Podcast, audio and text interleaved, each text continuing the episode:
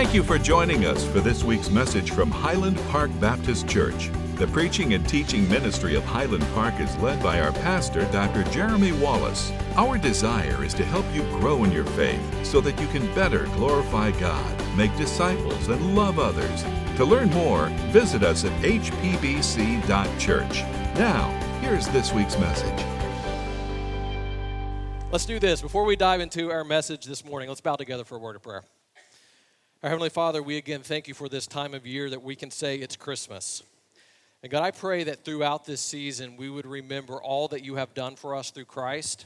We thank you for the many, many kids who are involved in our children's choirs and children's programs. And God, our goal with that is not just to have them be entertained, but to learn through music.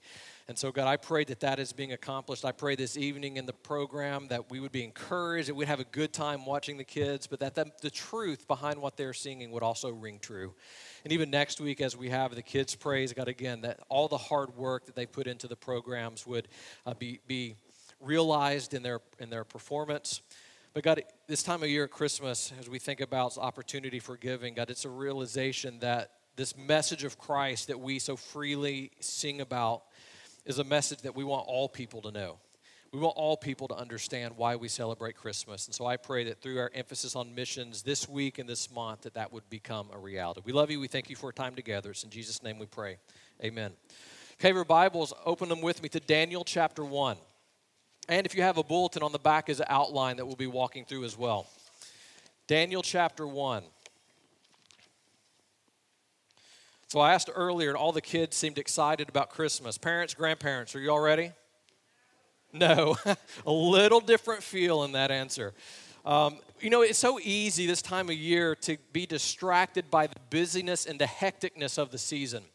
Over the past several weeks, what we've been doing in our sermons is really doing different character studies and just trying to understand more from certain individuals in Scripture what we can learn from their lives, what we can apply to our lives this morning and really this month, we're starting a new Christmas series that's going to continue that theme of looking at the lives of certain people in Scripture. But these are people who are in some way connected to the Christmas story. These are people maybe that as you're reading through the Christmas story, you see their name, but they're not in the center of the story. They're not the main characters, but yet they're connected. And through this, what I want us to do is to have a greater understanding of why Christmas is so significant. So each week this month, all the way through Christmas Eve, the 24th, we're going to be focusing on different characters and asking the question how are they connected to the Christmas story? What does it mean for me? How can I change because of what we've learned? This morning, we're looking at the life of Daniel. You may be wondering, Daniel, how is Daniel connected to the Christmas story? I'll show that as we go throughout the message this morning. But what I want to do first of all is simply walk through the life of Daniel. Now, what's one of the most well known stories from the book of Daniel? Daniel in the lion's den. Can you think of any others? I didn't understand any of that. Shadrach, Meshach, and Abednego. Remember that one? Daniel chapter 3, Daniel in the lion's den, Daniel chapter 6. We have um, the handwriting on the wall also in the book of Daniel. And so a lot of these stories are familiar, but here's what I want to do. Let's just walk through this. And if you have your outline, I'll be showing you several things that I think will help us understand a little bit about the life of Daniel. Then we'll tie it to the story of Christmas here in a few minutes.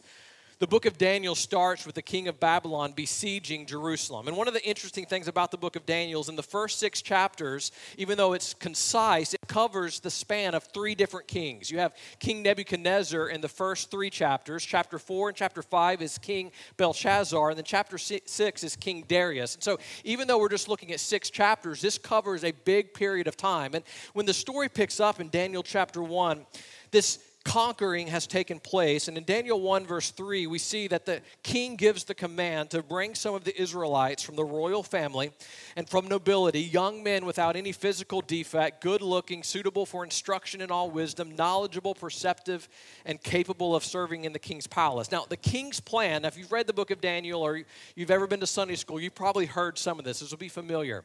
The king's plan was to bring some of these kids over, to put them on the king's diet, to train trained them. These were the most bright, the smartest, the most um, the most intelligent kids that they could think of to bring them to the kingdom and to have them trained and equipped to serve in the palace. But the problem was that the kingdom that they were bringing them into and the diet that they wanted them to put put them on was in opposition to the Jewish law. And so Daniel and his friends, as they're walking into this new scenario, as they've been taken captive, walking into this new position, so to speak, they're faced with this challenge. We've been brought here. We are safe. We're going to be put on this diet to serve in the palace. This is not too bad of a gig considering we've been taken captive. But what they're asking us to do is contrary to how we've been raised, it's contrary to the Jewish law. And one of the first things we see from this, and this is the first point on your outline, is that Daniel was not afraid to take a stand. Because as he's presented with this option, he's presented with this, look at chapter 1, verse 8, you see his response. But Daniel determined that he would not defile himself with the king's food or the wine that he drank. So he asked permission from the chief official not to defile himself. Now, here's what's interesting about this. When Daniel is taken captive and when Daniel is brought in, and when verse 8, the verse we just read, is being written, Daniel is a teenager. This is not some seasoned adult who's been through all of these experiences. This is someone probably 15 to 17 years old who understands what God's will for his life is and says, I am not going to disobey God. Here's a great reminder teenagers, college students, listen. Listen carefully. You do not have to wait until you are fully grown adult to take a stand for God and do right. You can follow God and you can take a stand each and every day. That's exactly what Daniel is doing. He was a guy that was not afraid to take a stand for what he believed in. He didn't let pressure from other people cause him to be unstable in his beliefs. He took a stand regardless of who was watching, regardless of the circumstances. The second thing I want us to notice is that God was with Daniel. God was with him. Several times throughout the book of Daniel, we read similar to what we read in verse 9. Now, God granted Daniel favor. Down in verse 17, God gave them skill, knowledge, and skill in all learning and all wisdom. And Daniel had understanding in all visions and dreams. God was with Daniel.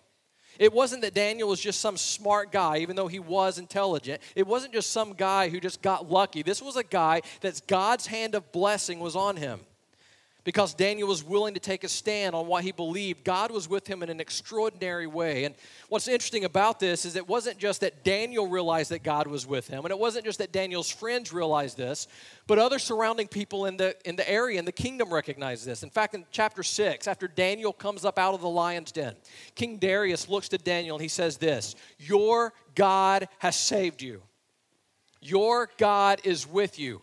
So even the king, who did not even believe in Daniel's God, looks at Daniel and says, Your God saved you. Your God is with you. The fact that God was with Daniel was apparent to other people. The story continues in Daniel chapter 2. Nebuchadnezzar, aren't you glad you don't have that name? Nebuchadnezzar starts having dreams. In chapter 2, verse 2, he calls all of the wise men and all of the magicians and all the sorcerers to come in and interpret his dream. And basically, what he tells them is if you cannot, if one of you cannot interpret this dream, I'm going to put all of you to death. Hostile work environment. I mean, how would you like to be in that? He basically says, if one of you cannot come up with the interpretation of this dream, then I'm going to put all of you to death. I mean, obviously it's unreasonable, but they can't do it the ones who are initially pursued can. And so the king begins going around and collecting all of these wise men, all of these sorcerers, all of these people who are supposed to be able to give the interpretation of dreams. And one of the men that they go to arrest is Daniel. Daniel looks at this. He sees the reality of the situation. He goes to the king and he says, King, please give me a little more time so I can think about this. Now, what would you do with that time? I mean, if you if you understood that if you were not able to give the interpretation of this dream, you and dozens of other people were going to be put to death. You ask for more time, the king grants you more time. What are you going to do with it? Run? Hide? What we learn from Daniel in what he does with this time is actually very significant. In chapter 2, verse 16, I want you to notice this. So Daniel went and asked the king to give him some time so that he could give the king the interpretation. Then Daniel went to his house and told his friends, Hananiah, Mishael, and Azariah, about the matter. Now, listen to verse 18. Urging them to ask the God of heaven for mercy concerning this mystery, so Daniel and his friends would not be killed with the rest of Babylon's wise men. What did he do? He prayed. I mean, in the, in the moment of these difficult circumstances, in the moment of this life threatening situation, when everything is hanging in the balance, Daniel's response is King, give us a little more time. And he stops and he prays. That's actually your third point on your outline. Daniel was a person of prayer. In fact, in Daniel chapter 6, the familiar story of Daniel in the lion's den, if you remember, the king was tricked into making a decree that said no man could pray to anyone except to the king. And in chapter 6, verse 10, when Daniel learned that the document or this decree had been signed, he went to his house, and the windows in the upper room opened towards Jerusalem. And three times a day he got on his knees, prayed, and gave thanks to his God, just as he had done before. Here's what's interesting about that one verse he prayed openly. The windows of the house were open. He was not trying to hide his prayer life. The second thing that is interesting is that last phrase says, just as he had done before.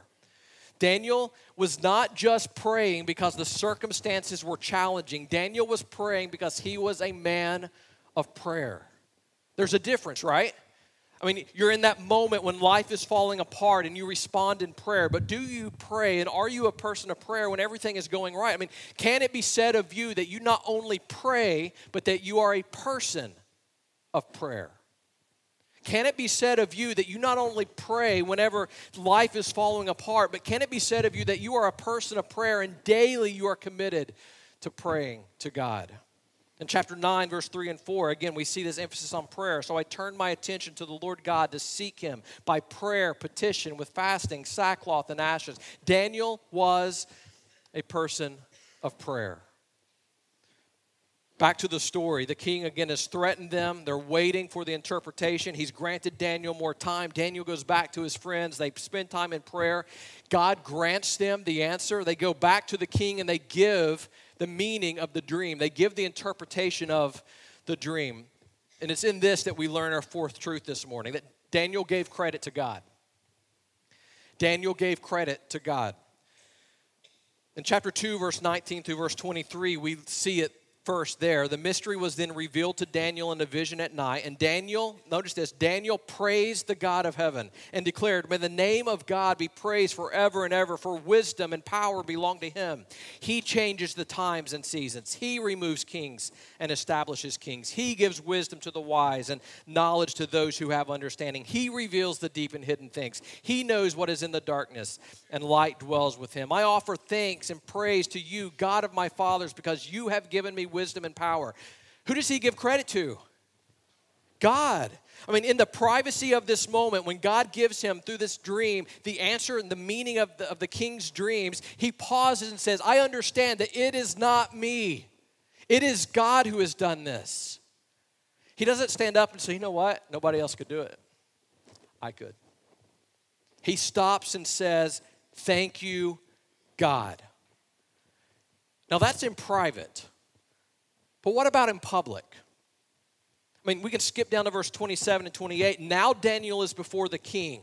And notice what he says to the king. Daniel answered the king No wise man, medium, diviner, priest, or astrologer is able to make known to the king mystery he has asked about. But there is a God in heaven who reveals mysteries and he has let King Nebuchadnezzar know what will happen in the last days. Your dreams and the visions that come to your mind as you lay in bed were these. And then he goes and gives the interpretation. Here's what's interesting about this when Daniel is in private, who does he give credit to? God. Now, when he is in public, who does he give credit to? God. Listen, it is one thing for you to give credit to God when you're in private and say, you know what, God's blessed me and God has protected me and God has provided for me. It is great to do that in private, but will you do that in public? It is one thing to give credit to God when you're in a church service, but will you give credit to God when you are standing in front of people who do not believe like you believe? See, many of us have the tendency when we come together with other believers and we're with our family to say, Yes, God blessed me and God has provided for me and God has protected me. But then we are silent when we're in public. Our praise to God stops in public, and our testimony of what God has done for us stops in public. When we follow the example of Daniel, we give credit to God in private and we give credit to God in public. As a result of telling the meaning of the dream, Daniel gets promoted. to the position where he is over all the wise men, over the whole province of Babylon. Chapter 4, the king again has a dream that none of the magicians, sorcerers, smart people could answer. So there's a response is to call who? Daniel. To call Daniel. And like last time, Daniel comes in, he tells the meaning of the dream. But there's a little added twist in this, and this is your fifth point. Daniel encouraged other people to do right. I want you to notice chapter 4, verse 27. Now he is standing before the king. Here's what he says to the king Therefore, may my advice seem good to you, my king. Separate yourselves from your sins by doing what is right, and from your injustices by showing mercy to the needy. This king was known for being merciless to those who were needy. Daniel goes before the king in a day and time where the king, with one word, could sentence him to death and he would be executed on the spot. Stands before the king and basically looks at the king and says, King, you're a sinner and you need to forsake your sins and you need to do what is right and you need to stop being hostile to those who are poor and needy. Courage, boldness. It's one thing to do what is right personally. It is something else completely to stand before someone who does not worship your God and does not have the same values that, ha- that you have and does not have the same belief system that you have. It's one thing to do right personally, it's something else completely to stand up in that environment and say, please do what is right. It's part of your testimony. See, Daniel was the kind of person that encouraged other people to do what is right. He's probably the one that influenced Shadrach, Meshach, and Abednego to do what is right, even though it meant facing the fiery furnace. Daniel had the character that caused him to do right, but it also caused him to encourage others to do right. In chapter 5, then, of Daniel, we see the story of the handwriting on the wall. Remember the story? They're at this banquet, and all of a sudden, there's this handwriting on the wall, and the king's worried. This is the next king, King Belshazzar. He sees the handwriting on the wall, and it worries him. That's normal. I mean, what would happen if you just looked over and this writing appeared on the wall? You'd be a little concerned. You'd want to know what's going on. And so he calls all the magicians and conjurers and interpreters and tells them that whoever can read the inscription will be made third in command in all the land. And none of them that are there can. But one of them remembers this guy, Daniel.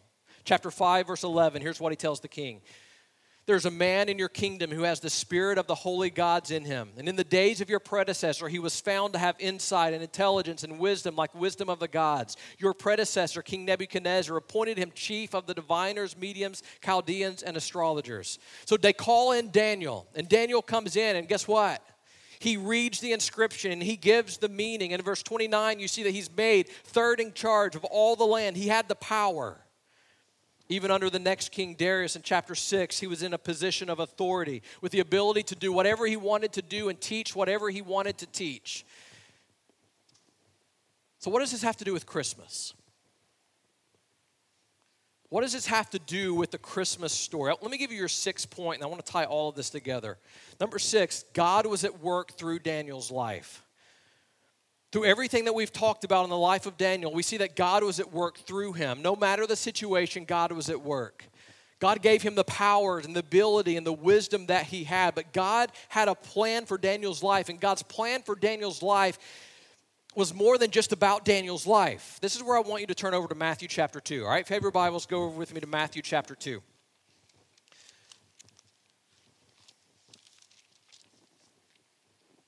Sometimes when we are studying scripture, the temptation is to zoom all the way in to a specific character or to a specific story. And in so doing, we may miss how that character or that story fits with the whole theme of scripture. Matthew chapter 2 is what is very familiar. You've probably read this at Christmas. You're probably going to read it again sometime over the next several weeks. But let me read the first three verses to you. After Jesus was born in Bethlehem of Judea in the days of King Herod, wise men from the east arrived unexpectedly in Jerusalem, saying, Where is he who has been born king of the Jews? For we saw his star in the east and have come to worship him. When King Herod heard this, he was deeply disturbed, and all Jerusalem with him. In these first few verses, we read about this group of people known as the wise men. Who were they?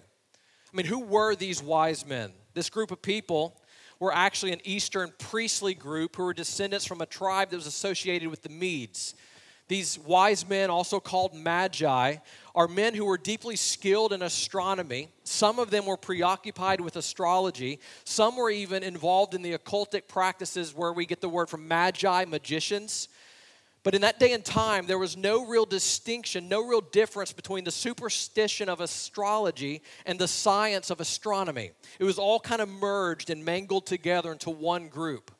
But one question I've often had, and maybe you've had this question, is how did the wise men know to look for the Messiah? I mean, this is a group of people who traveled most likely many months to come and look for the Messiah. I mean, the angels didn't appear and announce the birth of Christ to the wise men. I mean, they had to stop and ask the king, Where is he who has been born king of the Jews? I mean, these wise men didn't know where Christ was born. They were not Jewish. They didn't know to be looking for the Jewish Messiah. In fact, as non Jews, they shouldn't even care. I mean, why would they all of a sudden be interested in the Messiah to the point where they're willing to take this several month, difficult, hard journey to come to the place where they could worship this baby? How did they know that he was coming? How did they know to be expecting him? As I studied, and if you study this, you learn that there was a great Jewish influence over these wise men over these magi. There was a time that even though they were not Jews, they were taught about the Jewish God. There was a time where they learned about the laws of God and the prophecy of God. There was a time where they were taught the truth about the Messiah that God was sending. See, these wise men taking this long journey to come and worship this baby Jesus had had a Jewish influence that caused them to know that the Messiah was coming. And that influence traces back 600 years. The Jewish influence was present with them 600 years before Christ was actually born. 600 years earlier, there was a man who was not afraid to teach them about God. There was a man in an ungodly land who was willing to take a stand. There was a man who was a man of prayer, a man who understood that God had a plan for his life. He took that plan seriously and influenced all those around him. There was a man who had been taken captive. His name was Daniel. This was the man who had, who had been placed over all the wise men of the land. In fact, let me read you a couple verses back from Daniel. We read them earlier, but under this context now, I want you to pay attention. Daniel 2:27 Daniel answered in the presence of the king and said the secret which the king hath demanded cannot the wise men there's our key word. The astrologers, the magicians, and soothsayers showed to the king. Chapter 5, verse 7. And the king spake and said to the wise men of Babylon. Verse 8. The king came in, and all the king's wise men, but they could not read the writing chapter 2 verse 46 king nebuchadnezzar falls on his face before daniel and here's what he tells him. Then daniel made a great made him a great man gave him many gifts and many made him ruler over the whole province of babylon and chief of the governors over all the wise men of babylon. Again chapter 5 verse 11 king nebuchadnezzar is talking and again he's talking about daniel being over all of the wise men of babylon. See, 600 years prior to the birth of Christ, Daniel was over this group of people known as the wise men, the astrologers, the astronomers. He was responsible for their training, he was responsible for their teaching. It was his influence that caused this group of people to know about, to search for, and to come and worship the Messiah 600 years later. Now, I want you to understand the significance of this. See, when we look at the life of Daniel we see all of these things that he was doing, it was not just in this moment of time, it had a huge influence. When Daniel prayed to God, all the wise men saw it. When he worshiped God, they saw it. When he took a stand for his God, they saw it. When he gave credit to God, they saw it. When he encouraged the king to do right, they saw it. They could see that God was with him. When he came out of the lion's den, they saw it. His influence was great on this group of people. He trained them, he taught them according to his beliefs the new wise men and the recruits that were brought in were brought in under his leadership and under his instruction, under his training, under his teaching.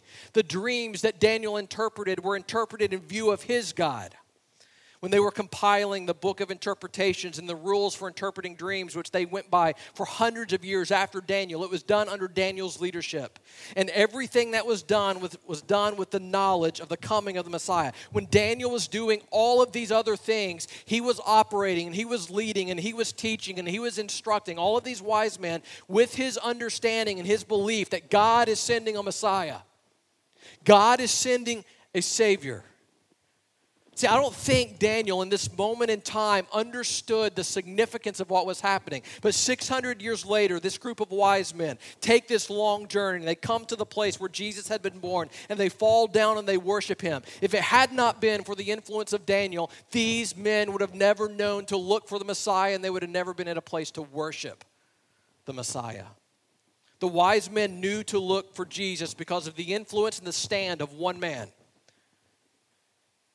is because of the faithfulness of one man, the obedience of one man, this one man's loyalty to God, his willingness to take a stand. You say, what does this teach us about Christmas? Obviously, we know the wise men coming to worship Jesus. That's part of the Christmas story. But how does the life of Daniel, what is, how, when we put all this together, what does it teach us about Christmas? Here's what I want you to understand. Through this story, we see that Christmas is about God's provision. Christmas is about God's provision. God is in control, God is sovereign. He wasn't just in control. God was not just in control the day Jesus was born, He has always been in control. I mean, we can walk through scripture. We can go back to the life of Esther, and we see how Esther, Esther went before the king, risking her life, but in so doing, saved the nation of Israel, preserving the line of Christ. We can go to Ruth, and we can see how God provided Ruth a husband. And in that moment, it may not seem like that big of a deal, but we understand that that led to the line of Christ. See, the birth of Christ was no accident. The wise men looking for the Messiah was no accident. But Daniel being over the wise men, that also was no accident. And might I add in that whatever you are going through this morning is also no accident. See, if we pause and we look around us, we focus on God, we see God's provision in our lives, and we can see His providence in our lives, and we can see that He's in control of everything. But what we should be reminded is that Christmas is about God providing. It's about God having a plan for the future. It's about Him being in control. All we need to realize is that just like in Daniel's life, God has a plan for each and every one of us. If you are here this morning, listen, God has a plan for you. God has a purpose for you, for your life this morning. Christmas should remind us that God is in control. You know, I think about the life of Daniel. I think about all those things he went through. Being taken captive and taken to a foreign land, that's not enjoyable. Being in captivity, that is not enjoyable. Having your life threatened, that is not a pleasant circumstance. Being thrown into a lion's den, in all intents and purposes, maybe even thinking for a little bit that this is my last day on earth, that, that's not enjoyable. And in those moment in time, I can imagine Daniel sitting back thinking, God, what are you doing? Why are you allowing this in my life? Why are you allowing me to go through this and face this and face this challenge? And it wasn't, though, until 600 years later that we see that God had placed Daniel there for a very specific purpose to train those wise men, to teach those wise men, to, to point them to God, to point them to the Messiah. 600 years later, God's plan starts to be, get, be understood. And the challenge for some of us this morning, you and me this morning, is to understand that we will go through things in our lives where we sit back like Daniel maybe did and say, God, what are you doing? I don't understand this. God, this is not pleasant. It seems like one thing after another. The bottom keeps falling out. God, why are you allowing this to happen?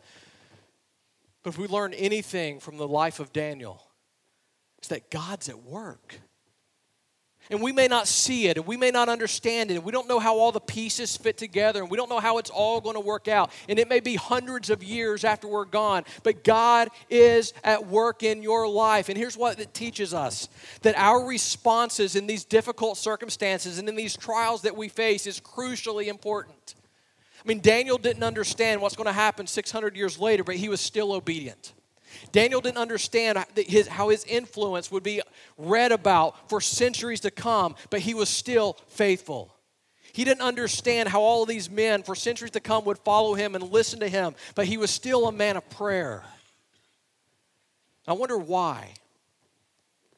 I mean, what would lead someone to, in the midst of trials and tragedies and difficulties, still respond correctly, even though he may not have understood how it was all working out and what the plan and the purpose was?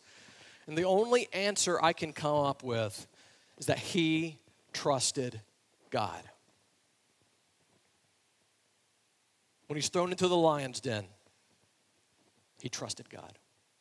When his three friends, Shadrach, Meshach, and Abednego, in Daniel chapter 3, 4, are being thrown into the fiery furnace, when what, would, what would cause someone to remain faithful to their beliefs in the midst of that? I think it's because he trusted God. And in your life this morning, you may be facing something and you say, I don't understand. I don't know why God is doing this. I don't know why God is allowing this. But if you think back to the story of Daniel, know that God is always at work. It was no accident that Jesus was born in Bethlehem. It was no accident that it was announced to the shepherds. It was no accident that he was laid in a manger. It was no accident that the wise men knew to look for the Messiah. It was all part of God's plan. It's all part of God's plan. God is at work. Remember me saying God has a plan and a purpose for your life. And you may not understand how it all fits together, but that's where you have to trust. You have to trust. I'm going to close this in prayer in just a moment, but I want to challenge you to do two things. Two things. Here's the first one.